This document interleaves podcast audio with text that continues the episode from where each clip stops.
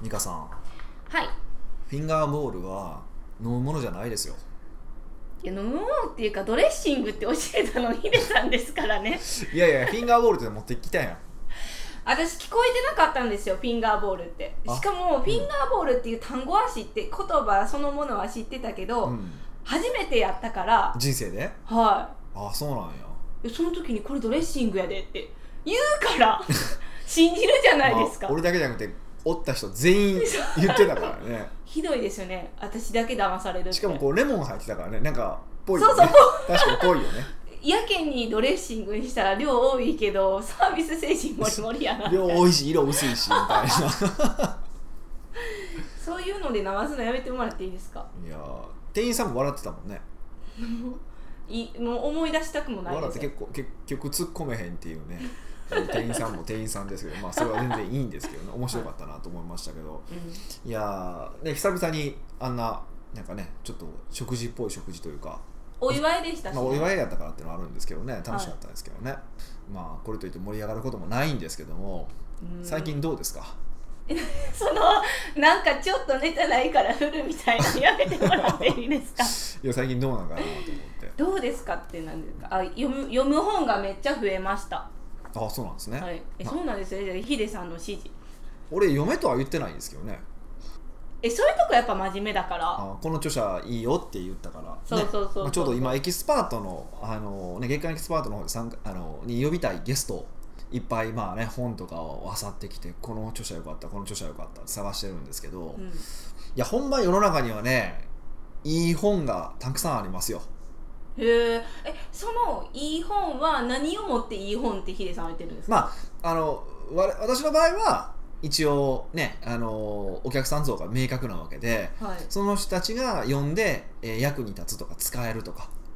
っっていうとこころをまあ意識していい本とは言ってますけどね、もちろんそれぞれの方によってステージによってねいい本の種類違うわけじゃないですかあそうですねだからそれは全然そうなんですけどあのそそこの中でも少なくとも奥越えを聞いてくださってる方なしはもうコンサル大学を、まあ、見てくださってる方が役に立つとこ、まあ、特にメインはね奥越えなんで奥越えでっていうのは意識してますね、ううんん、本選ぶ基準とかあるんですか本はね基本的に全部あの気になったら全部買うタイプなんですよねじゃあつまりそれはタイトルを見てってことですか、まあ、タイトルとかこうまあこれ言っていいんか分かんないですけどオーラどういうことでええ えいやえなんパかこソうコンで見ますよねいもうやだから本屋さんとかも僕よく行くんでまあもちろんあの本屋さんも行きますよで本屋あ本屋さんがパソコンでも買いますけど、はい基本本屋で買うんですよ本から放ち立ってる本のオーラですか本のオーラがね初めて聞きましたよ分野おー人間はわかるけど 本にオーラあるみたいな本はね結構ありますよ今回その来月のあのエキスパートにさえー来ていただくあの、小林さんという方なんですけどその方もオーラその本に本にオーラがあってそれを引っ張り取ったら問題解決したみたいな話してましたからね、うん確かにされてたんですけど、うえん、でもよくこうピンとこないんですけどオーラってなんですかこう立ち止まる目に入るみだかたらいな実際感じですかのオーラっていうよりは、まあ、オーラではないと思うんですでも長くこう本を読み続けてるとうんこの本って中身どんなんだろうかとかなんとなく類推できたりとかその自分の問題解決できるんだろうかとか、そういうのがこうなんとなくですけどやっぱ類推できるようになってくるっていう勘の力は上がっていきますよね。へー勘っていうのはやっぱり、あのー科学的なに行くとたくさんの情報がただんだんだんだん集まっ蓄積されていくいった結果生まれるものなので。それはやっぱ個人個人違うんですかなんか勘はやっぱりなんていうかな蓄積の少ない人とか勉強してない人はやっぱり勘って弱いですよねあの当たらない勘うん勘ですよねあ勘はその土使伝ってきたものであってなんていうんですかこう天才的勘とかはちょっと部類が違うんですもかちろん天才もいてるんでしょうけど、うんほとんどの場合ね天才と呼ばれてる人も天才ではない天才というかその努力を積み上げてきたからこその天才がほとんどなわけででそれはやっぱり訓練というかあのずっとやっぱ積み重ねてきたものだと思いますようんうーんだからその私がその上げまん下げまんセンサーあるじゃないですか、はこれ多分もう理由は簡単でいはいこいつ上げまんこいつ下げまんっていうやっぱデータを取ってきてるからじゃないですかあ出会った人を統計しそてうみとたいなかそのクライアントさんのあの彼女とかの僕相談よく受けるんですけ どで写真見てあのどんな人かっていっぱい聞くわけじゃないですか、はいやっぱりそういうのを繰り返していくとあこういうのは下げまんこういうのは上げまんこういうのは下げまんって言ってこうだんだんデータが取れてくるってのはありますよねうーんうえその中でやっぱり顔って大切ですかあ上げまん下げまんですかそう顔つきっていうのはありますね顔っていう顔はもともとその美醜があるじゃないですかあそうです、ね、あるけど顔つきなんじゃないかなっていうのは思いますねうーうんんなんでね不思議に思ったのが、うん顔つきってその人が歩んできた人生が出るって言うじゃないで出すかますねあれってなんでなんですかなんでなんでしょうね特に30を超えると本当に出ますよねうん、えあれは科学的根拠とかないんですか、いやー聞いたことはないですねでもよく考えたら例えばずっとイライラしてる人っていうのはやっぱずっとこう目じこう目にやっぱシワがよ眉毛の眉間っていうんですか眉間にシワ寄ってると思うし、うんずっとやっぱ笑顔でいてる人っていうのはまあ目が垂れ下がってくるし、うんなんていうかな顔の笑いじわが大きくなってくるしっていうのはあるから、まあ、そういう表情から生み出されるもんじゃないのかなとは思いますよね。そうか表情ですよ多くは表情だと思いますだから下げまんの人って結構やっぱ表情の薄い人多いですよねおーあんまり感情が顔に出ないそうそう何を考えてるのかわからないタイプっていうのはよく、あのやっぱ下げまん的な人とかあの、まあ、ビジネスでもこううまく伸び悩む人が多いですよねへーじゃあべあのー表現は大きくしようっていうのがポイントですかえっとねそうまさにそう昔はそうじゃないって私も思っててでどっちかというと多分そういうタイプだと思われてますよねあんまりリアクション出さなくてっていうふうに思われてるタイプだと思う、そ外的にははいでもやっぱそれは絶対あかんわってだんだん思ってきてちょっとずつあのリアクションとかを大きくするようにはしていってますよその最初なんであ違うって思ってたんですか仕事ができる人のイメージが僕が思ってる仕事ができる人のイメージってやっぱゴルゴ13なんですよえー、ジェネレーションギャップギャップもう神々やったけどねジェネレーションギギ ャャップップまあゴルゴ13だからゴルゴ眉毛13太いいやまあ、別太にい眉毛の太さの問題じゃないけどね 仕事ができるできないはただ他の漫画でいくと、まあ、沈黙の艦隊とかあと誰かなえっとねあドラゴンボールでいうとベジータなんですよ悪いやつですかあ悪いとかいいとかじゃなくてえでもい黄緑の悪いやつですよね黄緑ではないけどスピッコロやけどねあれあのなんていうかこう淡々とはい表情を変えずにこう何でもやる人あこうあこなしちゃうあ感じですのかそうそうそうあのそうそうこなしちゃうみたいな感じの人がうんやっぱ天才ですごい人だと思ってたわけですよね、はいでもやっぱりそうなんですよベジータってはいだからだから伸び悩んだんですよ最後悟空にやられたわけですよすごいですねでだからだんだんやっぱあれよくできてて、うんベジータって今ってすごいこう割とねこう隠しなんと隠しつつですけどこう感情の浮き沈みとかも出てきてるんですよね、へえだんだんだんだんそういう時を追うごとにっていうのはやっぱりすごくあってでやっぱりそうそれそうやなっていうふうに思っててやっぱこう感情で、えー感情をすごく大事にして生きれてる人っていう方が人からも信頼もされるし、うんあのやっぱうまくいくなっていうのはすごくありますね、うんまあ、多分ネガティブな感じは出さない方がいいですよもちろんあそうなあんるだけど、うんで嫌いなものは嫌いとか好きなものは好きとかあのそういうものをこうはっきり言えるそして楽しい時に笑えるっていうのはすごくやっぱ人として大事だなと思いますねで人として最終的には信頼されますうんあのー結論って結論というかいいなって思ったなんかきっかけとかはあるんですかうーんまあ自分自身が特にそうなんですけどやっぱそのそういうゴルゴ13的な、まあ、あの沈黙の艦隊の海枝四郎的なうんこう爬虫類的なこう表情を変えずに人を殺すタイプああいうタイプずっとかっこいいかっこいいと思ってて、まあ、今も思ってるんですけどねはあのあれに対する憧れがあるんですけどい、うん、あれはやっぱ限界があるなっていうのがやっぱ自分もそれに憧れてそういう生き方をしてやっぱりそれにこう引っ張られるんでね近づこうとそういう生き方に近づこうとししてると、はい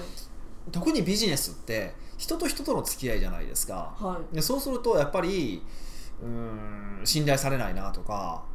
えそれはやっぱりお客さんもヒデさんが何を考えてるか分からへんからいまいちピンとこうへんってなるっていうのもあまああるんじゃないですかね、だかうんらそれがねすごいいいっていう人もいてるんだけどもはい全体で見るとやっぱ違うなってうーんうん、いうのがね思ってきてだんだんだんだんそれは自分自身は変わってきたなっていう感覚はありますよね。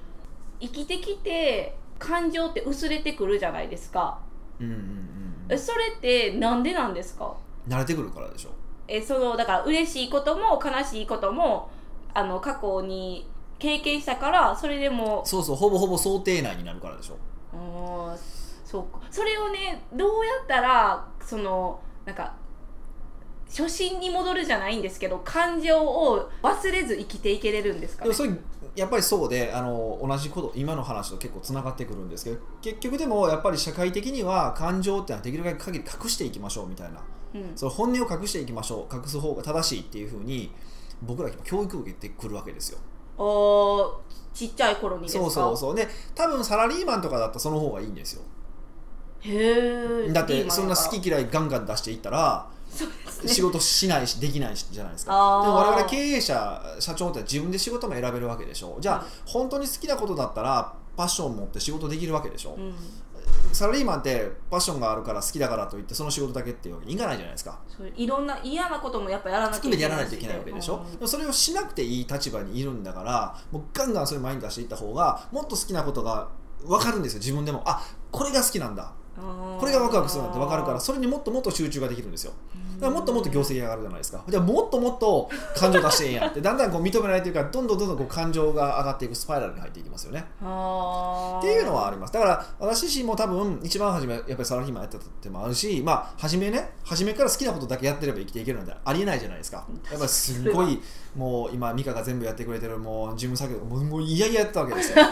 美香が1時間で終わる仕事を俺は2日かけてやったわけですよマジで事務仕事し嫌いですもでんねそうそうマジでそうやったわけですよ、はいでもあのそうじゃなくなってきてそうじゃないようにできるようになってきてうんやっぱりもっと出した方がもっといいんやなってのも分かってくるし、でやっぱり自分が好きなことが分かるともっともっと方向性っていうのが見えてくるしうんだからやっぱり出していった方がいいよねってのも思うんですねうんそのさっきのその人からの信頼だけじゃなくてね出した方がプラスのことが多いそう経営者に関しては多いと思います、うんそうなんですねただやっぱり生きていく中でよく忘れるなっていうのが最近思ったから、うんあの何日前ぐらいのコンサル大学のメルマガではなんか書いたじゃないですか、い、何ですか、どっかのレストラン予約して、うん、予約したら半年後に取れあまーす予み約た待いちのな話ねそうそうそうそう,、んんんんその時にやっぱヒデさんはイラチやから、そのすうぐんせっかちねあせっいらかっしちゃやるか関西ら弁からねチってなったけど、はいその一緒に行く人に伝えたら、うん半年後にできる楽しみが増えたみたいなそうそう半年間それを楽しみにできるんですよす素敵じゃないですかって言われたんですよもねうやられましたねやられるで しょそうみたいやられるでしょでじゃあもう一個これでその間に一個行きましょうよって言われて、な、はいすんごい殺してること言うなと思ってそうその私もメルマガを読んでなんかもうなんで自 分はなんか汚染されてるんだろうかってあー めっちゃ俺俺にってことお違う違うあの感情的自分もやっぱりそういうの言われたら、うん絶対ヒデさんが思ってたようにチって思うタイプやから、うんそういうその人が素敵なことを考えられへんかった転換できなかったのがなんかこうもうやられてるなそうってですよねよしだからなんかこうどうやったらそういう観点になれるんやろうって、ねだからどうやったら楽しく生きれるかって考えてはるやろうなってその人はすごい僕思いました彼はへーあーし多分僕以上に幸せな人なんやなって思いましたねあれはえちなみに私知ってる人ですかあ知らな方いです あ知らないんです知らねないですねへえだからその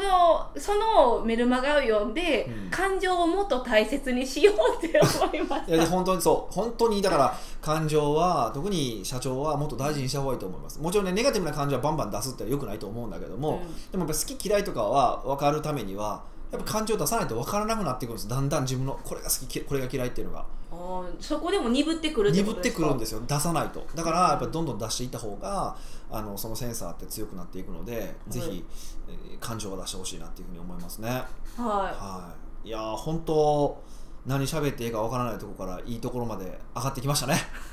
すごいですねねこんなちょっと今深い話でしたよねということでいきましょうはい北岡秀樹の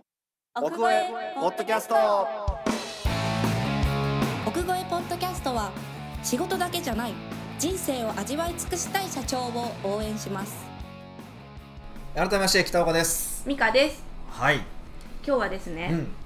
自称和歌山のダン・ケネディさんからおいただいています怖そうな人ですね 大丈夫かえ全然大丈夫だと思いなます、は北岡さん美香さん毎週金曜は楽しみに聞いておりい、ます、はい、ありがとうございますありがとうございます先週のポッドキャストで、うん暗殺教室をおすすめされていたので、うん早速見てみましたおお素晴らしいなるほど読んですぐにその理由が分かりましたコロ先生のコーチングや教育者としてのスタンスどれをとっても勉強になります えー、あのー、まあこの間懇親会でこの話になったんですけど、はいあのー僕は全く意味が分からなかったですって、まあ、言われたんですけど、えその読んだ方かいやらいや読んでてその人は面白くないと思ってやめはったんですって、へえ、まあそれはもう俺人の好き嫌いなんで全然いいですけどね好き嫌いとと感受性みたいなまあそうそうそうですよねだから僕自身はあのこの間見に行ったんですけど「君の名は」全然おもんなかったですからねえ方がですよね、はいあの あの漫画ね今流行ってるあのへえ映画ねそれは面白くないよと僕はね僕にはねでも他の人は泣いたって言ったしどこで泣くねんと思いましたけどまあまあいいですよ行きましょはいそれはさておき早速質問させていただきうます、はい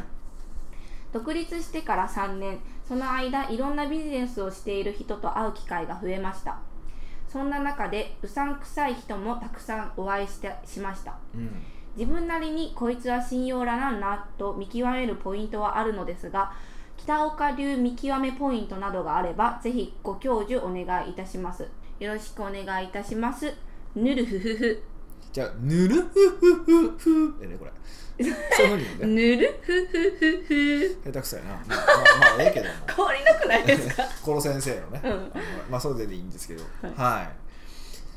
ま信用ならない人の見極め方けどさっきのあの前半の上げまん下げまんの話結構似てますよねうーんうんあのこれも結局データなんですよね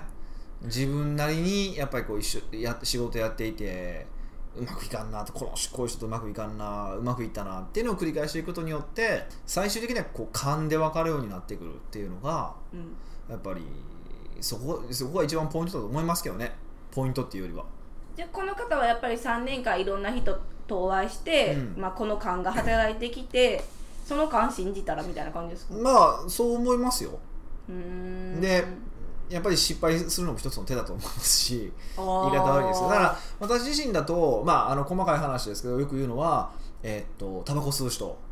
NG、基本的にはまあタバコでも吸い方配慮ある人は別に全然いいんですけどねはあのタバコ吸う人は基本 NG ですしいうんあと箸の持ち方が汚い人も NG ですし、うんあの食べ方が汚い人あはのいくちゃくちゃ言って食べる人とかねえそれ私じゃないですかくちゃくちゃやでくちゃくちゃあ口大丈夫です言わへんと思か よかったはやっぱり NG ですし、あのーまあ、靴が汚い人もですねへえそんなとこも見てるんです NG かですし、はい、見ますよいや逆に逆にそういうとこしか見てないんですよ話の内容っていうよりかはってうこんとですそかうそうそうそうその人が本当に信用できるか信頼できるかって話の内容ではだって何とでも言えるわけでしょまあ、大きく見せられてそうそうリーチそうでたくさみんやられなて特にビジネスの世界ってみんな自分のことを大きく見せることに必死じゃないですかうんだからあんまり意味がないなと思ってだから結構は時計見る人が多いんですよねはいでも時計ってまあ偽物か本物かって僕分かんないんではい、いい時計つけててもねうん分かんないんであんま僕見ないですねよく見る人はいてるんですけどねでも一応やっぱり見えるし分かる人もいてるから僕自身は時計はまあそこそこいいものはつけようとは思ってるしつけてるつもりですけどあの僕自身はそこは見ないです分かんないんでうんうん時計ってなんでそこまで見られるんですかこれはサラリーマン的思考かもしれないんですけど、うんいい時計してたら失礼に値するかもしれない場合とかあるじゃないですかそれって経営者同士はないんですか失礼なんでいい時計をつけたら失礼その例えばダイヤモンドがいっぱい散りばめた北島三郎みたいな失礼だけどそんなサラリーマンおったらびっくりするわなんかサラリーマン視点からしたらあるじゃないですかやっぱ先方よりいいもの持ってたらあかんとかえそんなああなるほどそういう考あえれです方まあそういう考え方もあると思うんですけどどちらかというと少なくとも、えっと、特にある程度上の方になってくると少なくともこういうものはちゃんと持って仕事ができる人間なんですよあのこれぐらいの金額を払える人間なんですよっていうことを、まあ、暗に示すものなんじゃないかなっていうふうには思いますただ僕自身は見ないし見たこともないからはいあんまり正直わかんないんですよ時計に関してはででも靴に関して言うと別に高い靴履けたら全然思わないんですけど、はい、えっと、靴を手入れするって結構面倒くさいじゃないですかそうですでねそれをちゃんと手入れできてるってことは他のこともできてるんじゃないかっていうふうに判断できるっていう意味で靴は見るってことなんですよ気遣いができるえ気遣いそうそうそ気遣っうてそこうとそうですそかう気づいたりとかあの細かなところに気を回せるとかそういう意味合いであの結構そこは大事にしてますねそういう意味でだからいい靴かどうかは見ないですでもでもめっちゃあ見るからに安物とかかかと潰れてるとか、まあ、そういうのはまあ信じられないですけど、うん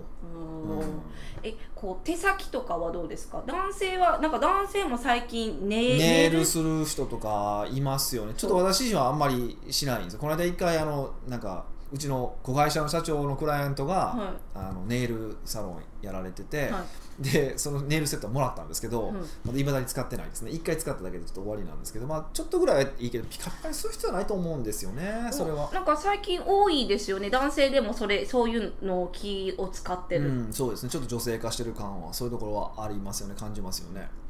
逆に男性の経営者で女性の経営者やったら見るってことですか女性に対して手女先は性のね女性の爪を見る人ってあんまり男性はいないですねえそうなんですそかれ見る人ってもう相当女好きの人ですよだからネイル褒める人って大体チャラいですよねネイル褒めれるはチャラいに入ネイるんルですそうなねんですよって僕はよく言われますけどねキャバ嬢にねだから褒めないんですかいや褒めるんですけどねだ から褒める んですかだから見見られたいんですねそうなんですよ。でなのでまあちょっとその話に戻すと、はいじゃあね信用なんてそういうまあポイントポイントは自分なりには決めてます。でうん重要なことはこれ自分なりにポイントを決めるってことなんですね。ポイントを決めるそうだからここを見るって決めるってことなんですよ。ああ一貫して全員にみたいな感じそでうすかそう。でなんでかっていうと、はであのー例えばこれ僕があんまポイント言ってもあんま意味がないのはなんでかっていうともうすごく分かりやすくて、はいえっとそのポイントを守らないんですよほとんどの場合。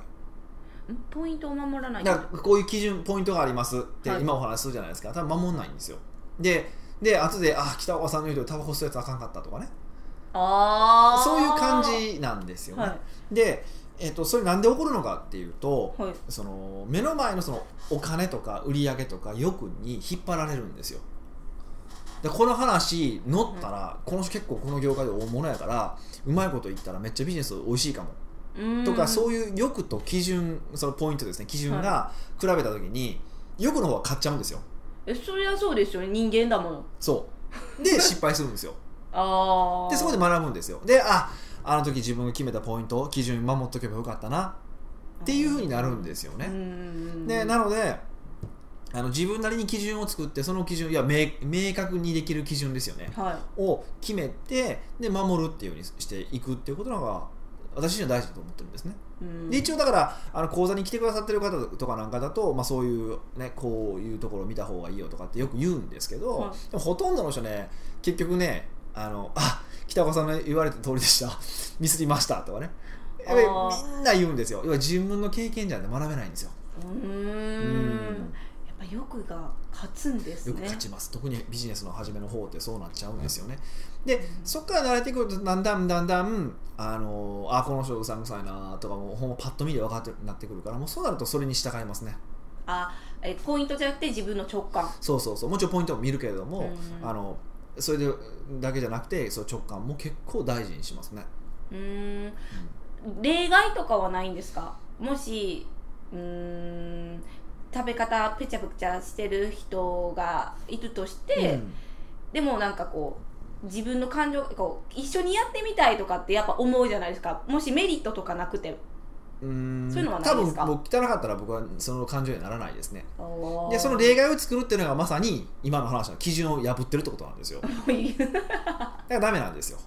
例外はなしなし例外例外のない規則はないってよく言いますけけどそこはもう例外なしにするんですででその方がまあえーそういった基準を守らない守って、まあ、この結局その基準守らないってことは例えばすごくよ、まあ、見た目とかは基準に合わなかったと,、うんえー、と自分の基準に合わなかったすごい良かったとしてもそれは分かんないでしょほんまに良かったかどうかは。だから実際に一緒に仕事しないわけだから,、うーんだから後悔する必要ないんですよでも逆に基準を守ってあ破ってえなんかやっちゃったら後悔することはありえるわけでしょはい、だって後悔しない方を選んだ方がいいじゃないですかうーん結局は近道ですもんねそうそうほんでやっぱ基準を守っていくってことがこれ何でもそうなんですけど自分に基準ルールでルールを自分で決めて、はい自分で守るっていうのがやっぱ一番うん効率がいいんですよ、うーうんなんか採算ヒデさんってそういうこと言うじゃないですかでそれがすごい本当そうやなって思うんですけど弱いからひ人間ははえすぐ破っちゃうんですよい、だからだからいっぱい失敗してほしいんです失敗も失敗結局は糧になるそう失敗してだから大きい失敗しないように先に細かく失敗しておくんですよほんならああもう基準守っとけばよかったっていうのを繰り返したら23回繰り返したら基準守るじゃないですか、はっていうことなんですよ、うーんでそういう経験から学ぶっていうことなんですね、うんだから本当に賢い人は経験じゃなくてそういう、うね、本とか歴史から学べるんですけど、まあ、僕ら歴史から学ぶよく言うじゃないですか賢者は歴史より学び、愚者は経験より学ぶって言うんですけどまあ我々は愚者なのであのゲノゲノ人間なの でであれば早く早く失敗するってのがすごく大事だと思いますよ。もうすごい歴史から学ぶって確かにそう言われたらなんか学べそうな気するけどっでて思ほったとんんどでだすかけらど我々が悩んでることってほとんど過去にもう悩んだ人がいてるんですよ。で答えも出てるんですよ。でも同じ失敗するんですねそう結そ局うはそう。でもねそこで重要になってくるのはこれも初めの話に戻るんですよ本なんですよだからみんな。本なんですよだだって過去に同じようなことを悩んだ人がこうやって解決するんやでってことを本を書いてくれてるんですようんうんうんだからなるべくなるべく経験から学ばないようにするのが本なんですよ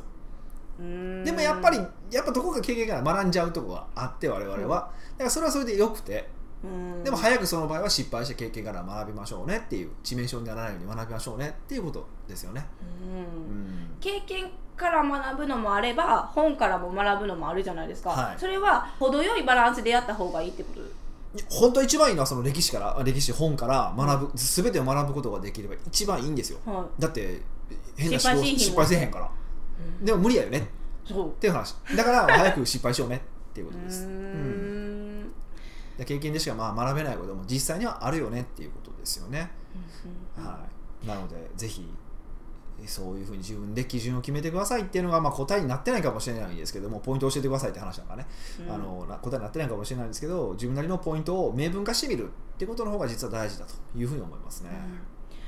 あれですよねなんか思ったのが別にヒデさんの基準と和歌山の自称ダン・ケネディさんの基準ってやっぱ違うじゃないですか、変わってくると思いますよそれはそれあれですよね、その自称ダン・ケネディさんのスステージがあるしヒデさんのステージもあるしってことですそよねれもありますだから例えばあの誰とは言わないです結構有名な人で結構すごい世間から評価され てる、まあ、コンサルタントの方がいてるんですけど私はその人のことうさんくさいと思ってるし、うんあの絶対一緒に仕事したくないと思ってるんですねはいでえっ、と我々の周りもそういう評価がすごく多いんですけど一部でやっぱり一緒に仕事してる人もいてるんで、うんだからそれはそそれぞれ合う合わないもあるじゃないですか相性とかで相す性よねもありますからね、はいうんうーんヒデさんが例に挙げたのも見つつ自分の中での基準を作ることが一番大切だよそうそうやっぱりそれが一番大事だと思いますようーん結局自分の人生生きてるわけですからね、はいはいでそれ終わったら直感信じようみたいなそ感うじそでうすそようそねうでそこの中でまた基準ねまたこうちょっと自分なりにブラッシュアップしていくっていうのもやっていけばいいと思うんで、はいぜひそういうふうにやっていただくといいかなと思いますはいはい国語へポッドキャストではいろんなご質問をお待ちしております普段疑問に思っていても誰に聞いていいかわからないもしくは聞くと恥ずかしいかもと思っている質問でもニックネームで質問できるのでバレないので安心ですよおおすごいなんかどんどん言葉変わっていってるんですね進化していってますねそう頑張ってるでしょ、ねそうですねまあどうでもいい質問といえばあのシャワーヘッドの向きの話とかね そういうのでもいいですよってことですよねそう答えてくれますよねはいまあ、できる限りもう僕はもう全ての疑問に答えていきたいですし これ聞いてもらえるとあこういう観点もあるんかって分かるんで僕楽しいんですよ ねシャワーヘッドに悩むやつがおるんかとあでも靴靴下の件とかもありましたよね靴靴下靴下ね脱どげるね脱げない靴下がどこがいいのか脱げみたいなはもうぜひもうそういうのもねあの、はい聞いてもらえれば答えられるのものは全て答えていきたいと思いますんで、ね聞はくだけはタダですしねい、ああいうこと言う、ね、はいこれ絶対関西乗りですよ関ね西乗りですけどねでもねそれを普及したいと思う本当に聞くだけただやもんただです ねはなので下の質問フォームよりどしどし応募くださいい、はい、お待ちしてます